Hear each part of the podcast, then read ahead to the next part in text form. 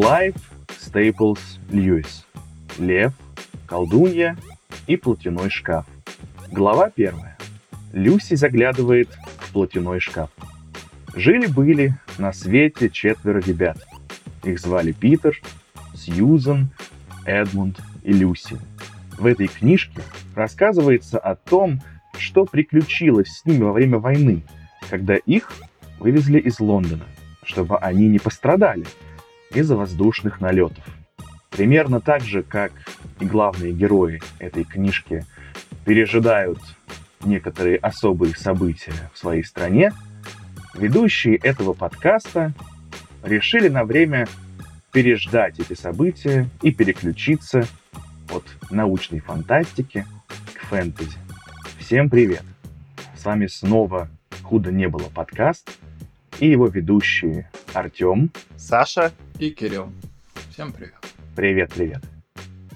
Сегодня мы обсуждаем, в принципе, вы уже поняли, что мы обсуждаем, потому что я только что все это сказал.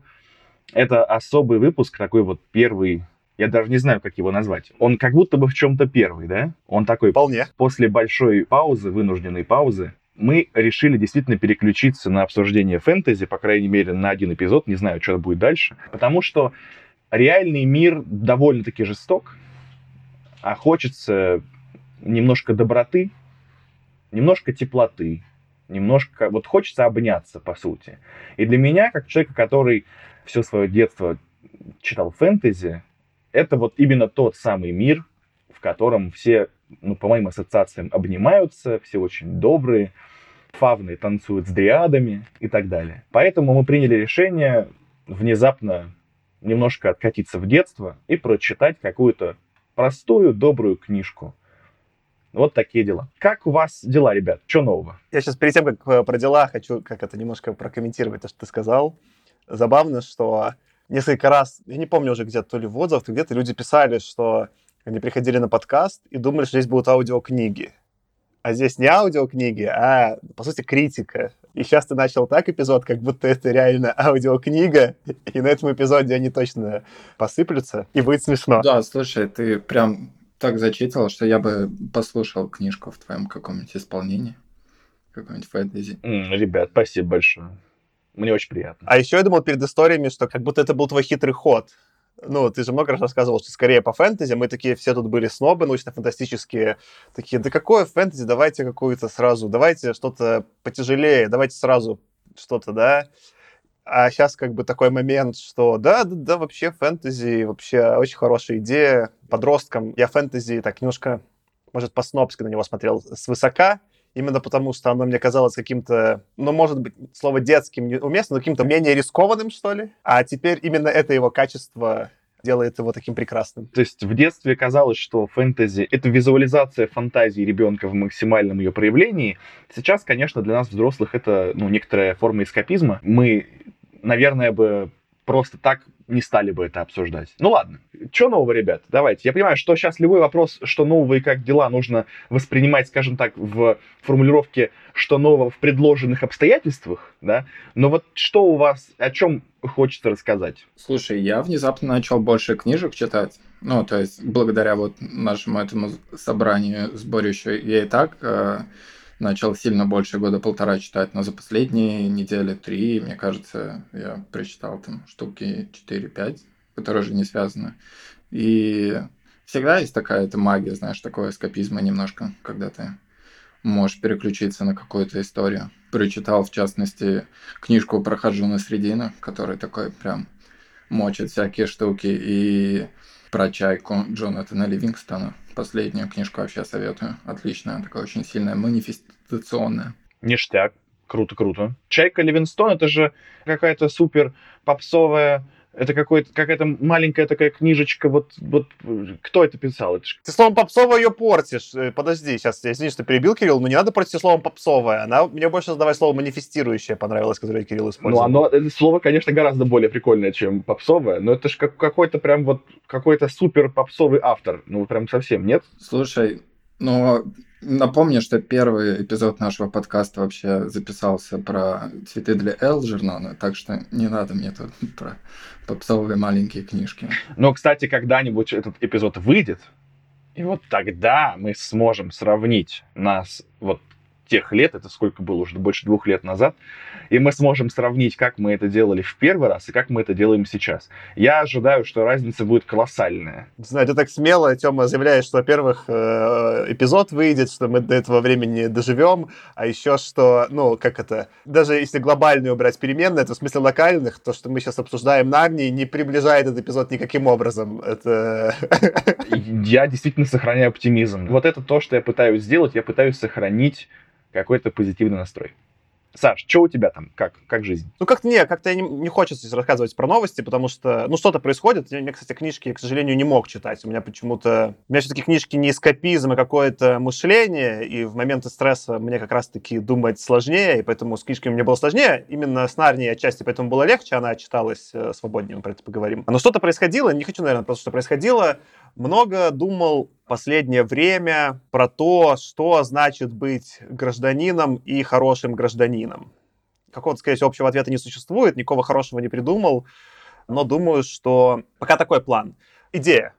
Может быть, она пошлая, может быть, нет. Когда-то, года 3 или 4 назад, я как раз-таки успел до всех протестных событий в Беларуси сделать поездку по Беларуси, где я объехал всю Беларусь. Кирилл даже, по-моему, был в последней части, когда мы доехали до Мирского замка и Несвижского, и примерно... Получается, я там за 30 дней покрыл всю территорию страны. И у меня какое-то накопилось количество красивых фотографий из Беларуси. И я думаю их напечатать и отправить как открытки политзаключенным в Беларуси. Каким-нибудь не самым там известным, которым, наверное, и так пишут, а каким-нибудь нет. Вот сейчас думаю, где найти адреса и все такое. И не пошло ли это, немножко стесняюсь, потому что люди как бы в тюрьме сидят, я буду какие-то открытки слать. Но почему-то мне показалось, что если они, сидя в Беларуси, видят какие-то красивые места Беларуси, с которыми я тоже как-то связан, может быть, это их порадует. Так что вот такой пока план. Это очень крутая и какая-то очень трогательная история. Ничем таким возвышенным похвастаться не могу. Буду про приземленные вещи. Я пытаюсь отвлекаться приземленными вещами. Что могу сказать? У меня появилась девушка официально. Я этому очень рад. И борода. Это связанные вещи. Просто странно, что это я в одном предложении произношу. Но девушка и борода. Вот у меня теперь есть борода. Вы ее можете сейчас наблюдать. Возможно, если Саша сделает гифку о том, как мы записываем этот подкаст, то вы тоже сможете увидеть мою очень красивую, ровную, отбарбершопленную бороду. А с чего ты так взял, что это точно не связанные события? Нет, это связанные, это, я говорю, как раз-таки связанные. То есть я обычно ношу щетину, но щетина очень болючая для девушки, так скажем. А борода, борода мягкая и добрая. Покладистая. А борода мягкая, добрая и покладистая. Поэтому бороде да, а щетине, наверное, попозже. Вопрос тогда у меня к тебе будет. Мы обычно, когда делились новостями, это скорее были новости какого-то более бытового характера. А в некотором смысле все-таки новость, сказать, что ты с кем-то встречаешься, да, это, по крайней мере, в моей жизни в голове, это какой-то другой вид оповещения.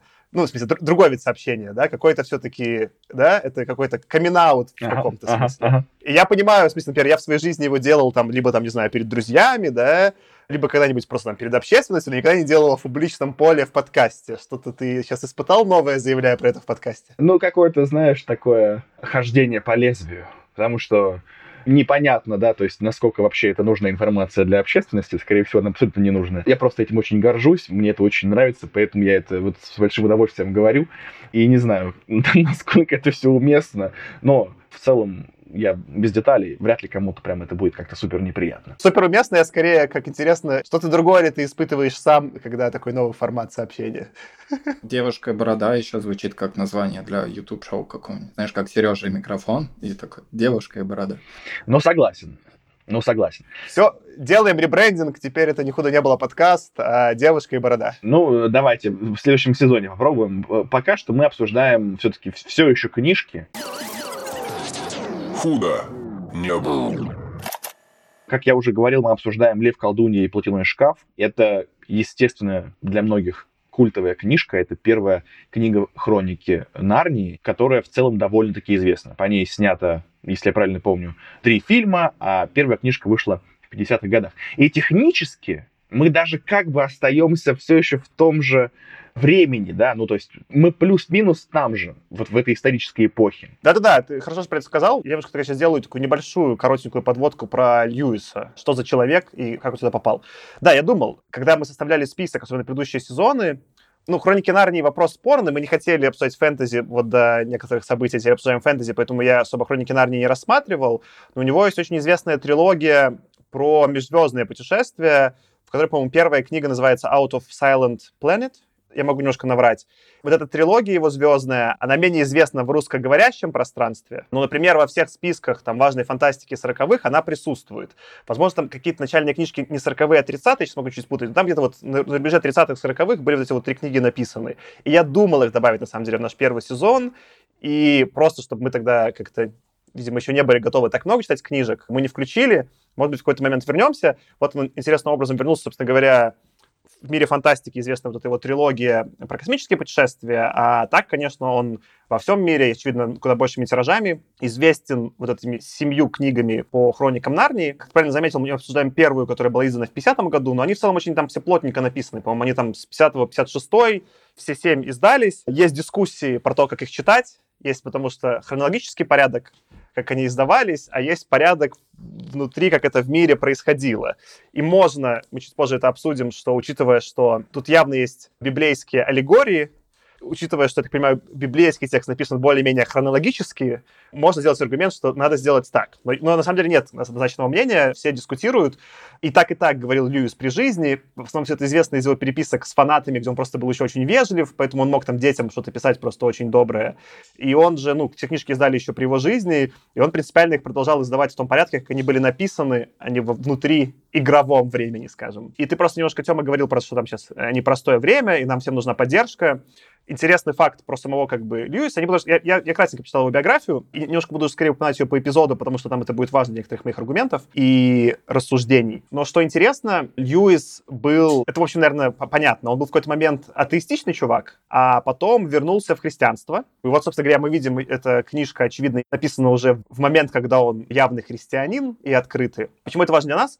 Собственно говоря, во время Второй мировой он хотел поехать на фронт, ему было тогда около 40. Не воевать, наверное, он хотел там как-то обучать кадетов. Не помню, была ли у него какая-то армейская выправка. В общем, хотел участвовать, но не смог. Его почему-то не пустили. И что он сделал? Его звали просто писать какую-то там газету военную великобританскую. Он отказался, сказал, что это все равно какой-то вид пропаганды, и он не хочет дезинформировать врага даже таким образом.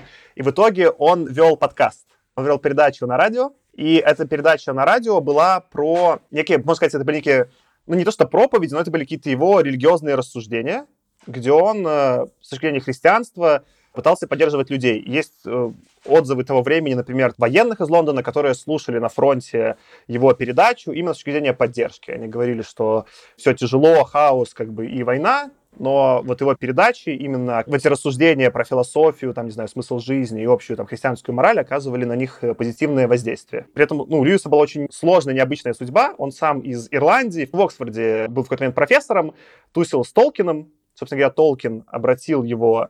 Не то, что обратил, но как вернул его в лоно религии. Они вместе тусили, когда Толкин его подбил написать эту трилогию про путешествия в космосе, потому что критика была у Льюиса, что слишком мало людей человечного в фантастике этого времени, и вот его трилогия была ответом на это. А Толкин в это время как раз-таки писал «Властелина колец». Они вот на этой почве сошлись и много общались, там в целом многие писатели из них общались. Он, вернувшись, по-моему, в какой-то момент с фронта, я не помню точно дату, но, в общем, он заботился о матери своего боевого товарища, который погиб. Его мать, по-моему, рано умерла, и он жил без матери. И он заботился о матери своего товарища. Потом он уже ближе к концу жизни женился, но его жена, к сожалению, умерла очень скоро, за 4 года от рака. В общем, у него в целом, почитайте, статью на Википедии, у него была довольно длинная и довольно трагичная судьба и с большим количеством каких-то моментов. В этом смысле он, как минимум, в рамках того, что мы обсудили про писателей, очень нетипичный. Он как раз-таки прошел очень большой путь. И религиозную часть я, наверное, упомяну больше уже по ходу подкаста, но наверное, вот это все забавно, что делал он сам подкаст и поддерживал людей во время войны. Это мило. То есть можно сказать, что это наш бро в каком-то смысле. Да? Круто. Спасибо, Саш. Еще из подвязок все-таки к нашему подкасту. Интересно, что все-таки «Хроники Нарнии» номинировались на «Ретро Хьюго». И не выиграли. Это, наверное, ожидаемо просто потому, что это все-таки немножко другой жанр. А выиграл в том году Хайнлайн с «Небесным фермером». Здесь можно, конечно, было бы еще раз подумать, что такое вообще фантастика и настолько ли далеко фэнтези. проект, и, мне кажется, в первом сезоне мы довольно активно обсуждали. Я думаю, что у нас, в принципе, в итоге сложилось понимание, что все-таки какая-то такая незримая черта в виде, там, не знаю, линии на песке, она между жанрами все-таки, конечно, есть. Многие книжки, большинство можно точно отнести к одному или к другому. Ну да, в 50-х, конечно, Хайдлайн просто феерил. Он был, можно сказать, MVP этой игры, поэтому совершенно неудивительно, что он в том году победил Льюиса. Я сейчас специально проверил в Википедии, откуда ссылка про войну, что-то внимательно читал. Получается, он в Первой мировой участвовал, и вот во Вторую мировую хотел, собственно говоря, помочь. И такое время тоже было, что за один лайфтайм, за одну жизнь посмотрел две войны. Неприятно, конечно. Это точно. Кирилл, поскольку ты уже начал немножко говорить про Льюиса, точнее, про книжку, да, и то, в чем там она участвовала, может быть, ты расскажешь краткое содержание, которое у нас по классике должно произойти. Хотя, конечно, ожидаю, что все в курсе этой книги, честно говоря. Но не факт. Расскажешь? Я напомню ключевые моменты. Книжка, соответственно, о 4 ребятах, которые уезжают из Лондона, потому что Лондон там бомбят, и они приезжают в такой какой-то большой старый британский дом, который может там представить, что живет какой-то аристократ, там, собственно, живет профессор, друг семьи. Они такие более-менее предоставлены себе, и в тот момент, когда на улице непогода, они начинают лазать по дому, играть, там стоят всякие рыцарские доспехи, много очень интересных вещей. И есть одна комната, в которой нет ничего, кроме платяного шкафа. И в один из дней, когда они играли в прятки, самая младшая из детей Люси решает спрятаться там, среди шуб. И когда она зарывается в шубы, она вдруг понимает, что оказывается в другом мире. Собственно, в Нарнии первого, кого она встречает, это очень дружелюбного фавна, который предлагает выпить чаю. Она, как благовоспитанная девочка, конечно же, не отказывается. Пьет с ним чай, разговаривает. И спустя несколько часов Фавен признается, что он пытался ее на самом деле похитить, потому что злая волшебница захватила их Нарнию и требует к себе человеческих детей. И так как она, собственно, человек, то он думал ее сдать, но так как она была очень добра к Фавну, он ее отпускает и дружится. Люси это рассказывает своим братьям и сестрам про эту историю, но когда они проверяют, входа уже никакого нет, платяной шкаф — это просто платяной шкаф. Они на ней немножко смеются. В частности, ее достает второй по младшести Эдмунд. Он насмехается, что она все выдумала. Но когда они играют в следующий раз, он сам тоже оказывается в том шкафу и попадает в Нарнию, где встречается с этой злой волшебницей, которая очень похожа на волшебницу из... Как называется книжка? «Снежная королева»? Да.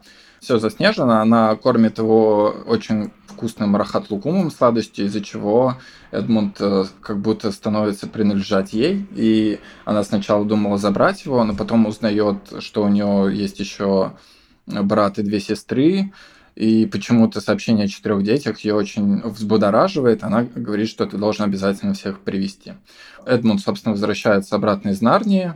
Вот он не признается, что Люси была права, продолжает над ней немножко смеяться, но спустя еще какое-то время они уже все вчетвером тоже оказываются в шкафу, попадают в Нарнию и обнаруживают, что это тоже все правда. Дальше развивается такой сюжет, что тот фавн, который прилетел Люси, оказывается похищен злой колдуньей, и они решают его спасти.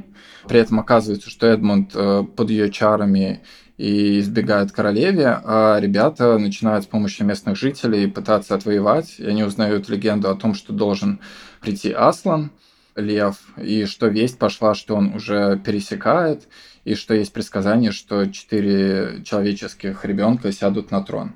Дальше следует цепь событий, где, собственно, злая колдунья пытается противостоять этому, но в заснеженной Нарнии начинается весна, и все выливается в открытый конфликт между уже прибывшим Асланом с детьми против злой колдуньи с помогающими всякими противными существами. Дальше там есть два, наверное, ключевых события. Колдунья говорит, что все-таки Эдмунд принадлежит ей, и Лев Аслан говорит, что давай мы обменяемся, тогда я тебе буду принадлежать, а ты пускаешь мальчика.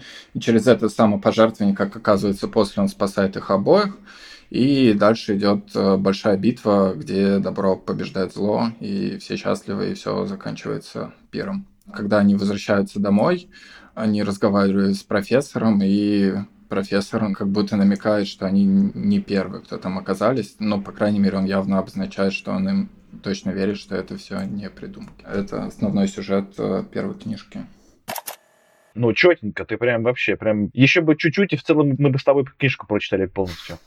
У меня к вам, наверное, сразу вопрос немного в сторону. Какие у вас вообще любимые книжки были детские, которым вы там могли как базу и как сравнение некоторое посмотреть? Ну, у меня как раз вот она и была. Это была первая книжка. Скажем так, я помню два периода своего детства. Первый — это тот, в котором я был непослушным ребенком, который не читал книжки. И худшее, что можно было сделать, это заставить меня читать. Второй период — это когда я открыл, что книги все-таки это прикольная штука. И меня как бы в мир книг и вообще в литературу погрузил мой тогдашний приятель. Это было как раз-таки фэнтези. То есть то, с чего я начал читать книжки. И первая книжка, которую он мне вручил, была «Хроники Нарнии», которую я прочитал за один вечер. И это был тот крючок, с которого я понял, что вот я уже не слезу. Я продолжал к нему ходить и брать у него книжки. Вторая, наверное, и даже более любимая серия книг, которая у меня была, это «Легенда об Искателе». Если я правильно помню, писатель Терри Гудкайнд. По этой серии также снят сериал. Ну, так, не Netflix, не HBO, ничего такого. Гораздо меньше и хуже. Но в целом норм. Можно смотреть. И это там такая, знаете, серия, которая как бы... Книжки то, ну, как бы небольшие, но их типа 15, предположим. Он уже всех задолбал, скорее всего, на 15-й книге. Но, тем не менее, надо было дочитывать. Поэтому, наверное, вот «Хроники Нарнии», «Легенда об Искателе» и «Властелин колец». Вот это, наверное, были три мастодонта, которые для меня в детстве имели какое-то большое значение. Я, короче, в рамках своего вопроса, я сам недавно думал, что я читал в детстве, и я не особо помню. Я вот как-то уже там что-то, начиная с подросткового возраста, когда я уже читал фантастику, я более-менее хотя бы помню, о чем речь шла. Я помню там, например, первая книга, которая меня подростком прям впечатлила, это был где-то «Стопом по галактике». То есть это прям что-то, вот, что я осознанно такое, мне нравится. И я прям кайфовал, что-то там ездил ночью на книжную ярмарку в Минске, чтобы где-то там купить бумажную версию. В общем, какой-то был движ. А что я читал в детстве, я не помню. При том, что я помню, что была большая библиотека, я точно читал что-то. Мне кажется, там точно был Жюль Верн в каком-то виде. Я не помню, а вот там еще про двух капитанов, это тоже Жюль Верн же. Какие-то вот были книги про путешествия. В общем, что-то было там много советского про путешествия, не факт, что советских авторов даже вот. И Жюль Верн, но я очень смутно помню, что там внутри происходило или вообще, что я читал.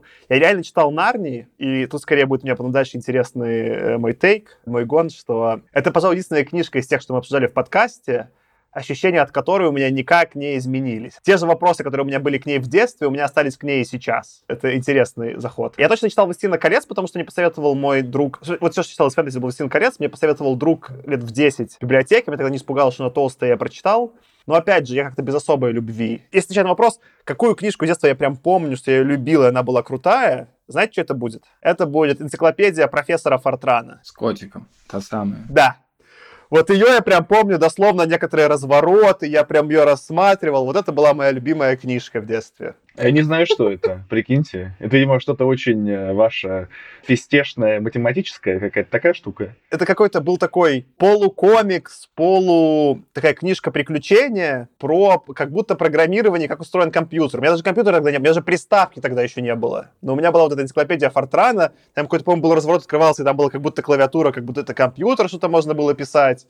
Профессор Фортран, я не скажу, клевел с ума, он же был такой лысый с усиками, да? Это же я сейчас не придумываю. Да, ну и такие инженерные усы. То есть надо представить как инженера, вот типичного советского, в очках таких, с усиками, и лысый сбоку с волосами, с высоким лбом такой.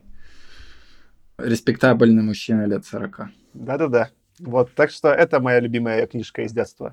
Кирилл, а у тебя что? Слушай, мне кажется, что в целом как будто детские книжки делятся вот на две для меня части. Первая — это как раз очень что-то похоже на Нарнию. Сюда для меня там попадает волшебник изумрудного города, потому что у меня там несколько книжек были. Они как раз, знаешь, как будто создают такую атмосферу, что ты как ребенок попадаешь в какой-то мир, который ты сам себе выдумываешь, либо с друзьями себе выдумываешь. То есть как раз то, когда, я не знаю, вы там какую-нибудь крапиву рубите, не знаю, там что-то строите, где-нибудь шляетесь летом с друзьями, и вы как будто себе выдумываете мир. Есть чуть более условно взрослые, это вот, наверное, «Два капитана» сюда отчасти попадают, это то, что, наверное, в Союзе называли еще романы воспитания или что-то, где тебе, знаешь, такие, или как и Тимур и его команда, вот где они, условно говоря, задают правильные паттерны для жизни, показывают, что вот есть дружба, всякие странные вещи могут в жизни происходить, но вы вот с ними так справляетесь, как хорошие друзья. Я сейчас загуглил, как раз таки, потому что у меня были сомнения, когда я тебе говорил, и «Два капитана» — это Каверин. И вот что нужно понять про меня ребенком. Я не понял, что «Два капитана» — это что-то другое, чем Жюль Верн. Но там же Жюль Верна тоже были какие-то путешествия, там были дети капитана Гранта, что ли, вот что-то такое. И у меня, конечно, как у ребенка, все это смешалось, я авторы не понимал. Вот сейчас я понял, что напуталось ужасно.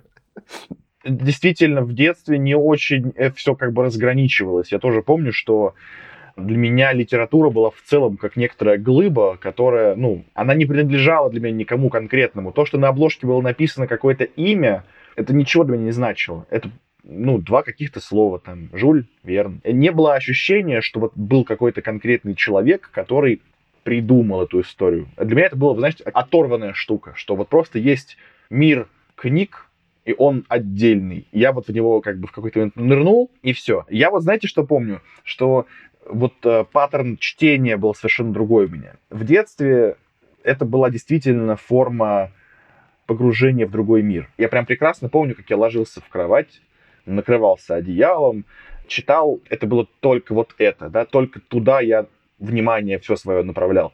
Сейчас я читаю книжки, грубо говоря, в метро, по дороге, там, в автобусе и что-то, и это совершенно другое. Как будто бы я делаю это урывками сейчас, а раньше это было что-то, что получало 100% моего внимания. Мне было интересно, читая «Хроники Нарнии», смогу ли я вернуться в это ощущение. В ощущение, что то, что я сейчас делаю, заслуживает 100% моего внимания. У меня не получилось, но у меня не получилось также потому, что, собственно, сама книжка... Вот ты, Саш, начал с того, что твое отношение никак не поменялось. Мое отношение сильно... может, не сильно, но мое отношение поменялось. То, как я помню себя, читающего эту книгу тогда, те эмоции, которые у меня были, и та глубина погружения в мир совершенно не совпала с тем, как я чувствовал себя, перечитывая. То есть, спойлер, тогда было гораздо лучше, когда я был маленьким. Я сейчас подумал, что мы с тобой забавно поменялись местами. Просто, по-моему, вне подкаста немножко обсуждали, что я скорее читал книжки все для подкаста именно вечером, дома. У меня был какой-то там выделен обычно вечером час-два на чтение. И вот здесь час-два на чтение я читал все для нашего подкаста. Не только все, что-то читал, конечно, там в комьюте, но в основном я читал спокойно дома. А ты вот, Тёма, рассказывал, что ты читаешь в комьюте. Смешно, что теперь мы с тобой поменялись местами. Эту книжку я прочитал, по сути, вот за 2 полета в самолетах. Я, по сути, ее читал в метро. Я пока ехал в метро на самолет, потом на самолете. В общем, за полет туда-обратно я прочитал книжку. Ты хорошо подметил, что ее прикольнее как раз-таки было бы читать дома, под одеялом или что-то. Это было бы намного интереснее. А ты то, что Кирилл говорил, что я помню именно про книжки детства, я понял, что у меня скорее тактильное ощущение, что все эти книжки в детстве, почему-то они были с такой толстой обложкой, именно детские, такой обычно белый, немножко глянцевый, и у них были распушены уголки еще, потому что еще все не были отбиты. И внутри были иллюстрации, и они обычно были цветные, почти никогда мне не нравились. И я это вот приду к тому, что здесь, это же тоже было с иллюстрацией. У меня, к счастью, была версия, которую я скачал, она была с оригинальными иллюстрациями. Иллюстрации это специально выбрал сам Клайв Стейплз Льюис, давайте назовем все-таки, кого зовут, и скажем, чтобы не путать с тем Льюисом, который написал «Алису в стране чудес», это другой Льюис. Так вот, он сам выбрал художницу, которая сделала иллюстрации, и это была Паулин Бэйнс, она довольно известная иллюстраторка того времени. Действительно, тут черно-белые иллюстрации, которые, во-первых, очень классные, они очень дополняли, они вот с нужным уровнем детализации, одновременно абстракции, чтобы создать такое ощущение чудесного мира, и для меня они добавили к погружению, и это было важно. Я помню, что в детстве у меня в основном, конечно, от иллюстрации было разочарование, что обычно в моей голове это выглядело лучше, чем нарисовано, потому что какая-то вот это была манера именно, видимо, советских изданий делать такие очень яркие, почти кислотные, цветные иллюстрации.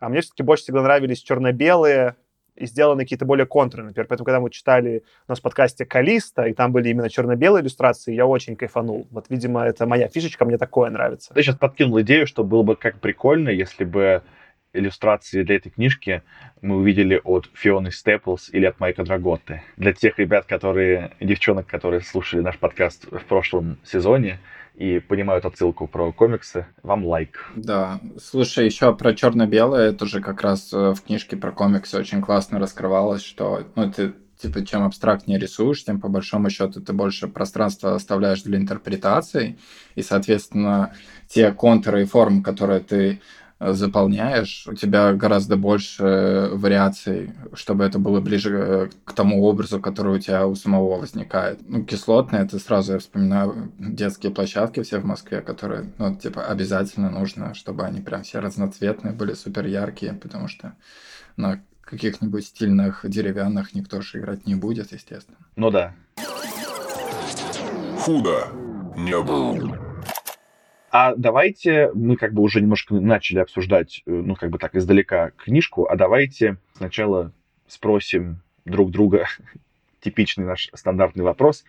Как вам, Саш, как тебе в итоге книга? Я коротко свой тезис уже заявил, что у меня в детстве к этой книге было много вопросов. Считаю ее взрослой, у меня остались к ней те же самые вопросы. Она странная, вот что. Она весьма странная, и я бы даже сказал, некое... Хочется сказать, не цельная, но это как будто я не то скажу, как будто я нагрублю. То есть она цельная в смысле того, что я понимаю, почему она заняла какое-то место особое в культуре. То есть она попадает в какие-то места, но она не такая цельная, как, например, не столько пророческая, как 1984, например, которая именно как произведение цельное. Здесь есть несколько кусков, один из них религиозный, другой какой-то, скорее, такой просто общеглобальный мономиф, и третий такой фэнтезийный, да, которые растаскивают ее в разные места. И в целом вот у меня было скорее ощущение, что я как будто, несмотря на то, что она короткая, я как будто 2 или 3 книги прочитал, склеенные в одну, но не в смысле сюжетных арок, а в смысле, как это подано. Ты просто, Тёма, рассказывал, наверное, прикольно было бы, если бы, когда я читал их в детстве, я вот в этот мир так погрузился, что я вот в нем потерялся. Но такого не произошло у меня ни в детстве, не произошло сейчас. Я понимаю, почему можно в этом мире потеряться, поэтому не хочу эту книгу как-то ругать или критиковать. Она интересна для нашего дальнейшего обсуждения, но вот у меня, скорее, ощущение от нее противоречивые. Хочется вспомнить, какого вида противоречивые, да? Это как будто даже не книга. Это какой-то нарратив какого-то очень странного вида. И мне, скорее, было интересно его социальная составляющая, почему и в каких людей, и как он зацепился. И, наверное, с вами будет интересно обсудить, почему именно на детей он производит такое впечатление, да? Но при этом какого-то единого мнения, как о книге, у меня про это не сложилось. Наверное, проводя какие-то параллели, что мы похоже обсуждали какой-нибудь... Ты вот такую тему, что гнал про майнд-менеджмент, например, да, что в итоге непонятные ощущения остаются. А вот это майнд-менеджмент, только еще и сделанный, как будто в нем художник менялся каждую главу, вот что... И это очень странно. Угу. Кажется, что примерно понимаю, о чем ты говоришь, но, конечно, будет интересно детали послушать. Кирилл, а как тебе? Слушай, во-первых, там прям очень сильный панч про то, что у тебя в шкафу есть целый мир. И мне кажется, это, знаешь, такой сильный ход про то, что, знаешь, вот такой раз... И я даже думал отчасти, что это может быть про то, что когда ты забрался в шкаф, прятался и уснул там, и тебе приснилось немножко. Вот такое. И в целом, да, вот это какая-то магия для меня есть, да, про то, что ты реально заходишь в шкаф, и там целый мир. Второй сильный момент, что как раз про какие-то приключения с друзьями или там с родственниками в данном случае тоже сильно. Но я согласен с Сашей, что как будто не такое цельное, как, например, тот же для меня был «Волшебник изумрудного города», потому что там, более-менее понятно, да, они там летели с Татошкой, потом вот собрались с друзьями и прошли. Вроде нарратив, в принципе, довольно близкий, но там оно все как-то линейно, а здесь оно там как-то внезапно прыгает, и то Санта-Клаус появляется, то вот очень уютная какая-то сцена, где они приходят к бобрам, и там, знаешь, вот бобриха, которая готовит, это прям у тебя такой вайб, как будто ты к бабушке попал, и там вы сидите, вот супер уютно, а потом раз, они перескакивают, и что там какая-то битва, что-то происходит, и потом раз какие-то как раз вот эти темы про самопожертвование, и классное задание мира в целом, но при этом он явно не такой проработанный, как условно Толкин, про которого мы упоминали, хотя, в принципе, их можно там на каком-то уровне тоже говорить, что там тоже, в общем-то, важная фэнтези и так далее, но вот ты именно на сравнении понимаешь, насколько это там детализация сильно хуже. Тут, возможно, это для возраста другого еще, да, потому что тоже Толкин, это может быть там условно там 13-16 лет, а эта книжка возможна. То есть, мне кажется, что ее интересно еще, знаешь, читать по главам перед сном, да, то есть у тебя там какой-нибудь 5-6-летний ребенок засыпает, ты ему такой по главе читаешь, и там в каждой главе что-то происходит, и они вот по главе, мне кажется, нормальные и хорошие. И даже с определенным клиффхенгером в конце каждой главы, если так немножко посмотреть, да, что типа вот здесь Люси сказала, что она попала, и ей никто не верит. А потом раз, они там с бобрами, и что-то они должны бежать к Аслану, да. В этом плане оно интересно. Может быть, она поэтому разваливается. Как вы думаете, почему она стала именно такой прям культовой? Ну, сейчас давай я тоже скажу свои впечатления. Попробую сказать то, чего вы еще не сказали, хотя Кирилл про детализацию уже упомянул. Мне в этом смысле стало очень понятно, как работает детская фантазия против взрослой фантазии. Тот же самый «Властелин колец» своей детализацией, он все-таки не очень детский. Он как бы мало оставляет пространства для... Ну как, сравнительно меньше он оставляет пространство для додумывания каких-то деталей, потому что он тебе прям про все говорит. Можно сказать, что Толкин больше постарался, а можно сказать, что просто это некоторая особенность, да, вот аудитории, что ты должен взрослому человеку дать все-таки больше опоры для того, чтобы он представил, что он читает. А ребенку ничего не надо. Ты просто ему говоришь, это кентавр, это лев, это ребенок. А вот они все в шкафу живут. Все, погнали. Там все понятно. Ребенок сам все придумает. И у меня было ровно такое ощущение, что когда я перечитывал сейчас эту книгу, у меня было ощущение, что я сейчас окунусь просто в тот мир, который я так хорошо помню из детства, и там вообще просто... космос какой-то. А я читаю сейчас, и ощущение, будто бы это на салфетке написанный драфт, да, черновик какой-то книжки. Ну, ладно, может быть, не черновик, но явно недописанная книжка. Она как бы говорит тебе, лев на столе, стол треснул. Дальше сам. Дети забрались в шкаф. Иди, давай. И даже сам Льюис, он очень часто в своей книжке, что, мне кажется, кстати, очень ленивый ход, он прям пишет, я не знаю, что там было, или я не могу описать, как это было, но... И ты как бы понимаешь, что он даже не пытается.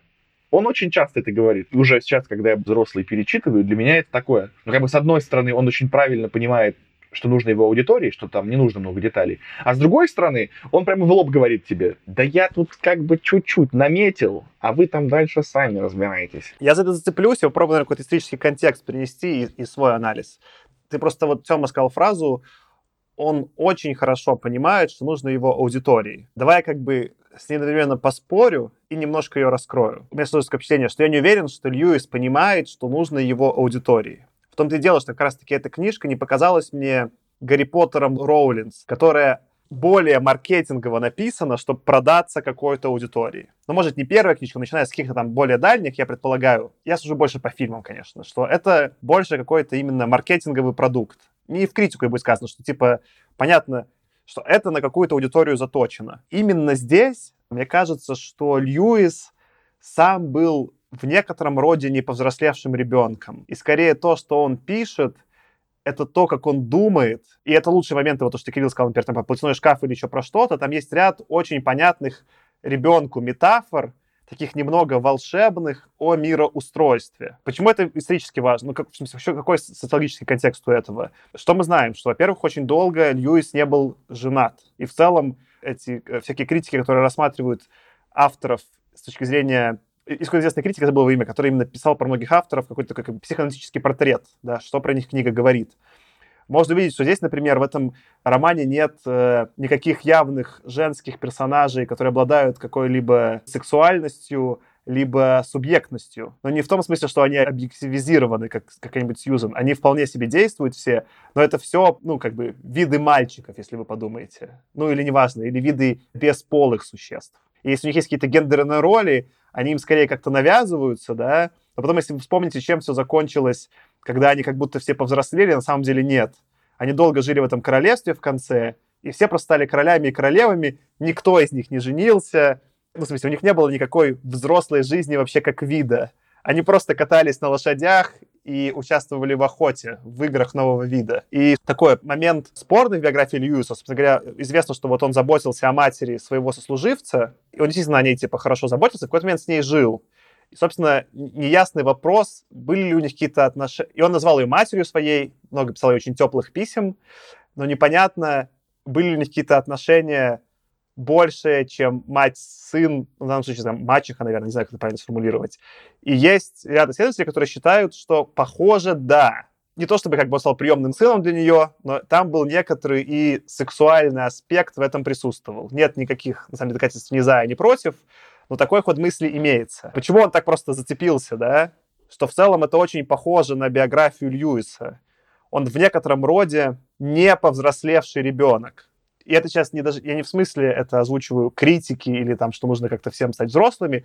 Он действительно странно мыслит и странно рассуждает про мир, гендер, про роли в этом мире и про то, как мораль устроена. И вот это все, оно просвечивает. То есть, когда у него это получается, он, наоборот, как будто реально попадает в такое прям супер детское ощущение, и ты ему веришь. Но когда заходит речь про что-то из более взрослого мира, он прям сыпется, потому что это как будто отчасти реально книга, написанная ребенком. Вот мой тезис. И она этим одновременно и очень привлекательна, и в то же время очень отталкивает как и более взрослого читателя, так и более какого-то аналитичного критика во мне. Ну, разве это не показатель как раз-таки очень хорошей книги для своей аудитории? Грубо говоря, почему-то мне какой-то дикий пример пришел в голову, что очень какая-нибудь, не знаю, маленькая девочка-тиктокер лучше всех понимает, какой контент зайдет для ее аудитории. Что если бы ты взял автора взрослого и сказал ему, напиши книгу для детей, то ему пришлось бы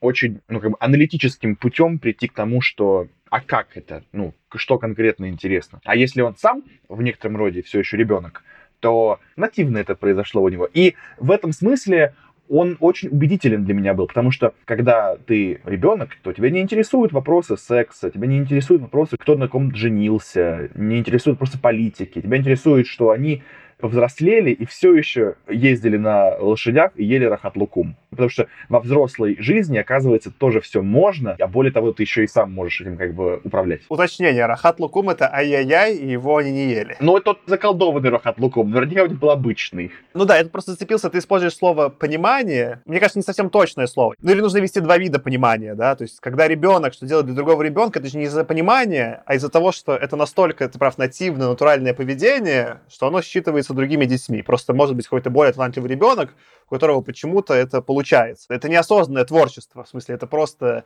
трансляция детства таким видом. Я сейчас не хочу обесценить, просто другой жанр. А есть понимание такое более в научном смысле, как именно как знание, да? Никакого знания, я не думаю, у Льюиса писать для детей не было. Он, скорее, действительно транслировал своего внутреннего ребенка, который у него явно в большем виде в его жизни присутствовал, чем, например, у нас. Потому что вот такая судьба у человека. Это интересно. Если вы согласны, мне кажется, что это можно даже проверить. Знаешь как? У меня есть гипотеза, что ты начал свой тезис с сравнения с Гарри Поттером, да, Джон Роулинг. И про Джон Роулинг, возможно, справедливо сказал, что это больше маркетинговая штука, последующие книги. Не знаю, это как бы в копилку того, что ты сказал, или просто как некое наблюдение, но у Джон Роулинг очень четко прослеживается, что она очень точно понимает, что ее аудитория взрослеет с ее книгами.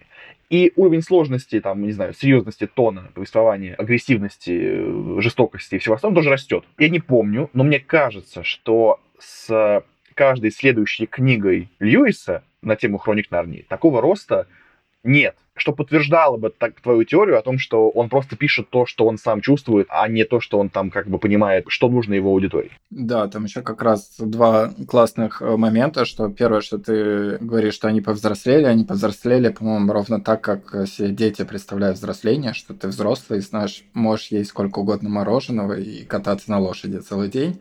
А второй классный момент, это про то, что там была экономка ворчливая, это такой тоже архетипичный персонаж, это какая-то взрослая женщина, которая тебе мешает веселиться, и вот она их вечно там гоняла, типа, что вы тут играете, если у взрослых там есть свои эти. И тоже такая, знаешь, прям детская штука, которая тебя цепляет. А второй тезис я хотел, Кирилл, немножко раскрыть то, о чем ты говорил. Ты говоришь, что вот какие-то заходы есть, да, а потом они как-то не очень раскрыты. Или непонятно, да, какая там логика повествования. Я почитал несколько цитат самого Льюиса. Его обвиняли в том, что вот это некоторая была такая напыщенная подача христианскости, которая слишком в лоб, и что вот он такую пропагандистскую, ну, не пропагандистскую, а такую, типа, евангелийскую книгу задумал и так ее подал. Но он рассказывал, что было не так, что у него было сколько-то визуальных образов.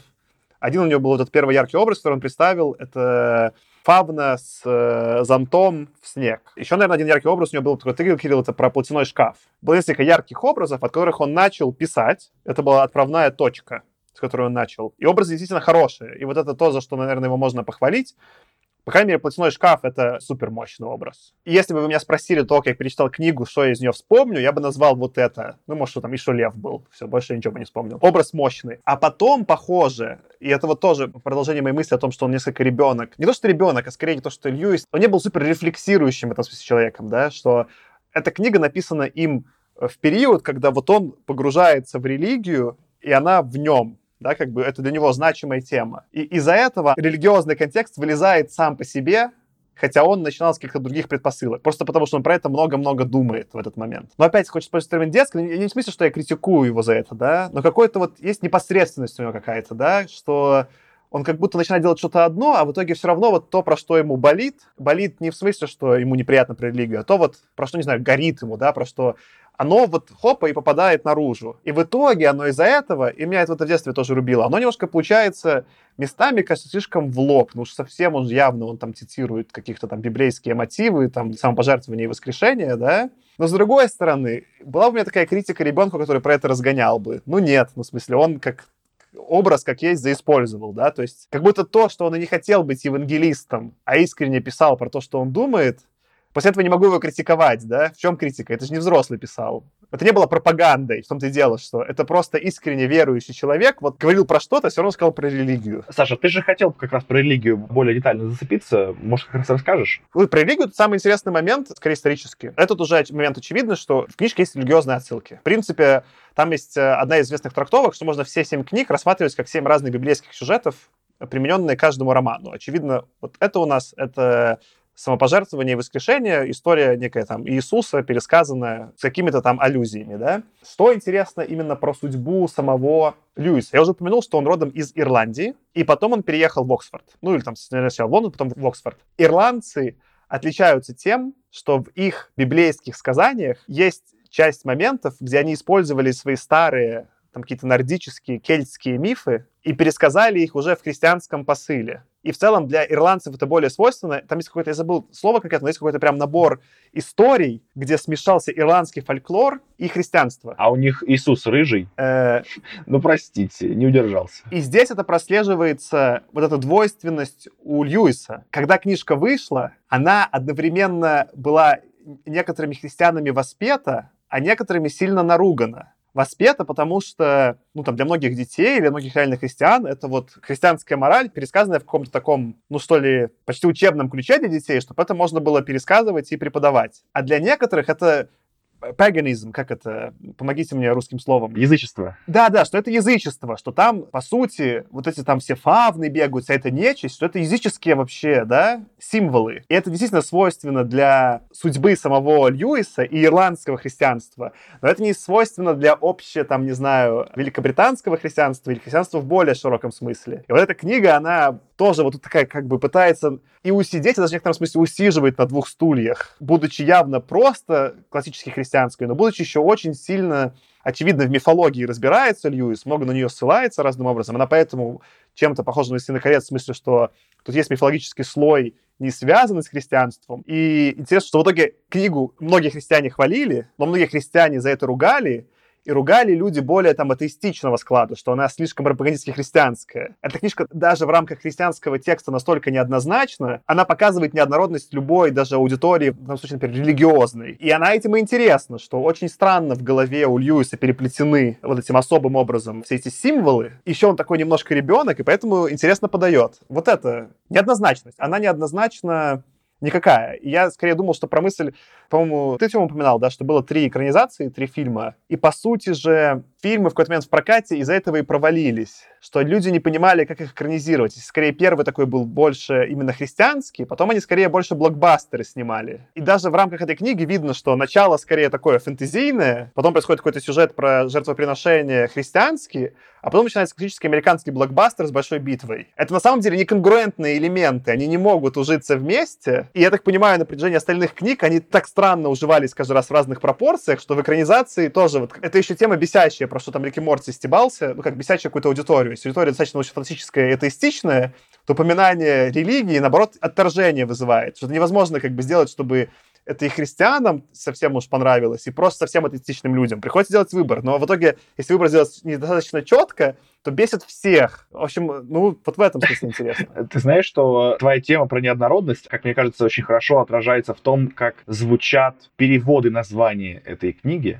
То есть их вот я нашел их 3, и они, кажется, очень смешные. Я вот Кириллу до записи говорил, мне кажется, это очень смешно. Первый — это «Лев, колдунья и платяной шкаф». Это перевод Островского, который был сделан в 1978 году. То есть через 28 лет после выхода книги Островский перевел вот именно так. Мне кажется, что это самый лучший перевод. Вот не надо больше. Но есть еще 2, по крайней мере, которые я быстро вот нашел, наверняка, ну, может быть, их больше, и они очень свежие. И то, что они очень свежие, то есть это 2002-2004 год, кажется, что это отражает, ну, какую-то там нашу действительность. Значит, еще раз. «Лев, колдунья и платяной шкаф». Дальше. «Лев, ведьмарка и зеркальный гардероб». Уже появляется феминитив «ведьмарка», что уже... Это 2002 год, что уже интересно. «Зеркальный гардероб» — это, блин, вообще что? Ну, ладно. Хорошо. Это что-то, мне кажется, из чего выскакивал в «Гарри Поттере» вот этот вот чувачок, который менялся под страхи того, кто его видит, как вариант. Но третье, вообще шокирующее, 2004 год сейчас прозвучит как что-то из как раз-таки 70-х, 60-х. «Лев, ведьма и шифоньер». Ну кто в здравом уме переведет это «Лев, ведьма и шифоньер»? Ну, давайте тогда еще «Лев, ведьма и шведская стенка», «Лев, ведьма и бабушкин сервис», «Лев, ведьма...» Не знаю, что. «Лев, ведьма и Беста». А, это из Икеи, что ли, да? Я надеюсь, какое-то должно быть такое. А есть, что... есть, да. Ты просто говорил про переводы, я тогда... Ну, интересное подмечание про переводы, как я прочитал. Я начал читать на русском языке. У меня был перевод, который с «Платяным шкафом». Я, короче, прочитал, наверное, половину. И почувствовал, что как-то... Ну, это очень агрессивно на русском эта книжка звучит. И я перешел на украинский. Позвонил своей подруге. Она меня научила читать украинские буквы, потому что я там путался, где там «и», где «ы». Все нормально. Но она наругала меня, что я читаю на белорусский манер слишком шипящими. И в итоге я дочитывал, я половину прочитал, вторую уже на украинской мовы, наверное, надо сказать. Вот, очень доволен. И мне, кстати, действительно, украинский перевод понравился объективно больше, потому что он лучше передавал какое-то веселье. Я вот, например, прочитаю оттуда одну фразу коротенькую, которая мне понравилась. Даже независимо от того, что она значит, просто как она звучит. Начало цитаты. «Малетша унизу, усіх геть видворит». В общем, планирую дальше читать на украинском, но, наверное, скачаю аудиокнигу. Потому что как-то... Переведи эту цитату. Можешь перевести ее? Я думаю, значит, что «малые внизу, вон от ворот, побежали». А, это то, что Великан говорил, наверное. Да, это когда Великан... А, да, это Я не знаю, как он был в русской версии, потому что уже переключился. Как он, кстати, в русской версии назывался? Рамблбаффин, кажется. Или Рафл... Что-то такое. Нормально. Потому что это, скорее всего, английское оставили. А в украинское его перевели с говорящим именем. Его звали Хромадум. Громадун? Громадум. А, Громадум. Классно. Худо не было. А у меня, скорее, Тёма, к тебе тогда вопрос. Тезис у тебя был, что в детстве тебе очень нравилось, а по-взрослому уже нет. А раскрой чуть более подробно, что изменилось-то? Я не знаю, вот эта самая вот профдеформация, про которую я говорил, кажется, на прошлой записи, про то, что мне теперь хочется докапываться до книги. Или это просто некоторая слабость, да, вот продуманности книги, про которую говорил уже Кирилл. Но я действительно отмечал много мест, где мне хотелось докопаться, где мне казалось, что это какая-то... Ну, вот прям так не может быть. И эти вещи, они вот как раз-таки, знаете, это что-то, про что думает взрослый, что-то, про что ребенок точно не будет думать. Ну, например, вот то, вот я, что, о чем я говорил, что Льюис очень часто пишет, что он там не знает, как это описать, или он там, типа, грубо говоря, я там не был, свечку не держал, не знаю, что было, но примерно плюс-минус было вот так. Ну, зачем ты это пишешь? Ты просто можешь не писать фразу, что я не знаю, что там было, ты просто пиши, было вот так. Что он вот этим хотел показать, я не понимаю. Или, знаете, какие-то совершенно мельчайшие вещи из серии «Питер и Аслан пожали руки». Ну...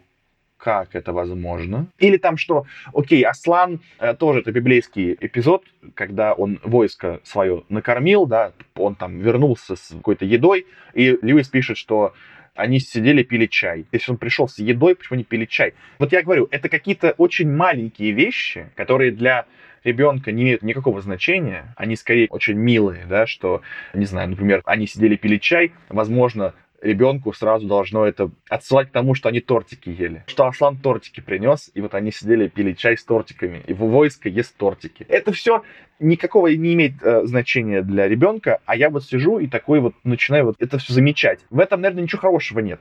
То есть я про это подумал так, что когда я читал это в первый раз, тот мир, который мне рисовал Льюис, вот этими короткими фразами, повторяя, что он не знает, что там было, сам придумай, он как бы на меня перекладывал эту ответственность. Он говорит, ты придумай. Ты придумаешь ничуть не хуже, чем я написал. Ты можешь придумать гораздо лучше. И я действительно сидел там или лежал под одеялом, и весь этот мир, он придумывался. А сейчас я читаю, и мне не хватает всего. Я хочу больше деталей. Мне физически необходимы эти детали. Мне нужно, чтобы кто-то додумал за меня гораздо больше. Чтобы я уже взял готовое и представил то, как это придумал автор, а не представил все сам за автора и сказал, что это вообще-то моя книга. По сути, эту книгу я сам придумал. Так было в детстве. А сейчас мне нужно, чтобы за меня книгу придумали, а я только, по сути, комикс прочитал. То есть, в смысле, когда все уже нарисовано за меня. Вот, наверное, я про это говорю. Надо, конечно, поставить еще проверочный эксперимент, дав тебе прочитать другое фэнтези, кроме «Хроник Нарнии». Но, возможно, Кирилл, мы должны праздновать. Мы окончательно обратили Тему в научную фантастику. Бесповоротно. Ну, вполне, вполне. Но я говорил тоже на нашем юбилейном выпуске, что для меня теперь научная фантастика — это моя идентичность. Это то, что вот я хожу и рассказываю про то, какой у меня подкаст, про то, что я читаю. Я всех пытаюсь обратить, кто еще не читал научную фантастику, я пытаюсь обратить в эту новую веру. Поэтому да, так и есть. Ты вот сейчас рассказал, что он оставляет себе пространство за что придумать.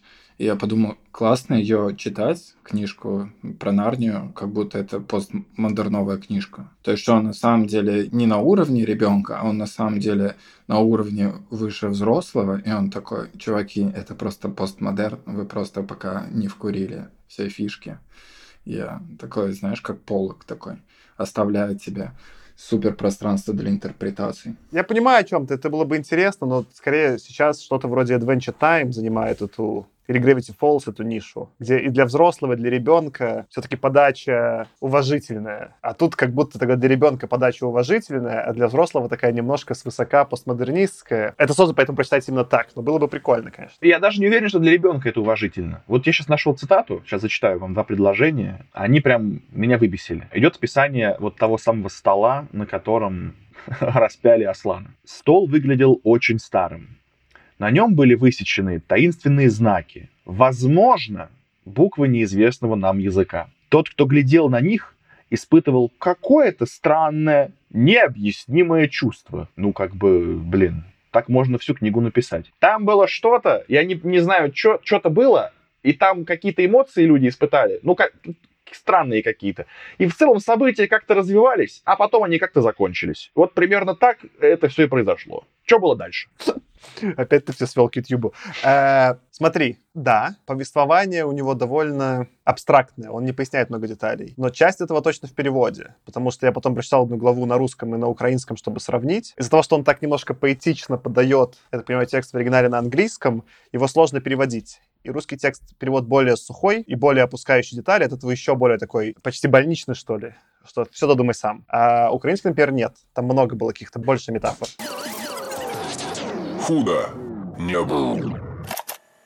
В целом, я понимаю, что мы, конечно, не супер детализированно обсудили книгу. Можно было, конечно, закопаться в текст, можно было разбирать сюжет и обсуждать главных героев, но лично для меня вот этот выпуск после нашего перерыва, он скорее, ну, какой-то терапевтический. Сейчас, можно я про это добавлю, раз ты уже про закапываться? Коротенькое. Аркаш с нами не записывается, но давайте я включу Аркаша вот на секундочку. Представьте, что я Аркаша. Надо же сказать, ну, какие отсылки, насколько глубина отсылок. Это немножко я уже упомянул до этого, что он через образы больше писал.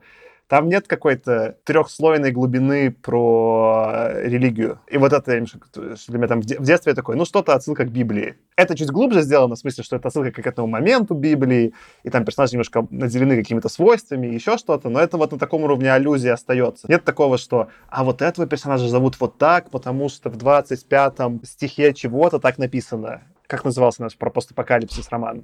Это не Лебовец. Это не в смысле, что scholar, какой-то прям ученый по религии, подает. Все религиозные воззрения и вообще отношения Льюиса, он скорее был такой, его назвали лейман, евангелист. Он любитель-теолог. И также любительски это подано здесь, поэтому, действительно, нет 35-го уровня, который мы пропустили, глубины про религию, здесь, похоже, нет. Нет каких-то миллион там научных статей написано, что же хотел сказать Льюис. Есть пару теорий там интересных, например, там, что книг 7, потому что это 7 планет в мировоззрении там какого-то времени того там типа христианского, но вот и все, собственно. Поэтому закапываться в детали отчасти нет смысла, потому что их не в плохом смысле нет, но это не математичный текст, в котором запятая означает, что что-то, это отсылается к какой-то строчке Библии. Нет. Ну, это просто аллюзия на Библию. Вот довольно явная. Ну, согласен с тобой. В любом случае, повторюсь, что для нас это был такой терапевтический выпуск, в котором мы просто хотели вернуться в эфир, пообщаться, вернуться к тому, что литература все еще есть в наших жизнях. Мы по-прежнему читаем и по-прежнему хотим обсуждать ее. Мы по-прежнему хотим встречаться и говорить о том, что для нас важно. Поэтому для слушателей и слушательниц, которые, может быть, сейчас задаются вопросом, а где анализ-то? Выпуск не про это. Вы должны нас понимать. Я в конце хотел две вещи сказать. Во-первых, я тут вспомнил, Саша, ты начинал с «Двух капитанов» и «Жюля Верна». И я вспомнил, что у Жюля Верна же была книжка про капитана, называлась «15-летний капитан». Возможно, они у тебя вот, просто точно. Вместе такие совпали. А второй момент, что, ну, лично в моих предпочтениях детских я очень люблю, например, скандинавские всякие книжки. Есть, например, совершенно потрясающая книжка «Вафельное сердце». Она написана менее сказочно, она как-то вот именно ближе про какие-то эмоции, переживания там, пускай детские, но более реалистичные. Но при этом мне очень будет интересно прочитать оставшиеся книжки и посмотреть, как все будет разворачиваться, будет ли там Клайв Льюис как-то развивать эту штуку, как она будет преобразовываться. Собственно, ты говоришь, что там 7 каких-то историй, и как они будут друг с другом работать. В этом тесте будет, конечно, интересно, вот про что Тёма упоминал. По-моему, как минимум одна из них, которая технически приквел, и называется «Племянник чародея». Она про взрослого человека, пропавшего в Нарнию, написана. Там не ребенок попадает. Так что интересно будет, как взрослого описал Льюис. Что, на какие-то финальные мысли мне тоже сказать, да? План остается стандартным. Я скачаю аудиокнигу на украинском второй части и про принца Каспиана, который будет «Принц Каспиан». Не знаю, я, кстати, по-русски был бы «Принц Каспиан», а по-украински я еще не знаю. Планирую еще поэтому созваниваться. Ну, текст у меня тоже есть. Я буду звонить своим украинским друзьям и устраивать аудирование. Я буду им читать, они меня будут править, чтобы я начал правильно читать по-украински красиво. Красиво не начну, конечно, но хоть как-то. В целом, надо сказать, вот, все будет Украина. На этом, наверное, мы можем закруглить этот эпизод. Рады были опять быть с вами. Всем большое спасибо, что нас слушаете. С вами был «Худо не было» подкаст. Его ведущие Артём, Саша и Кирилл. Пока-пока. Пока-пока. Пока.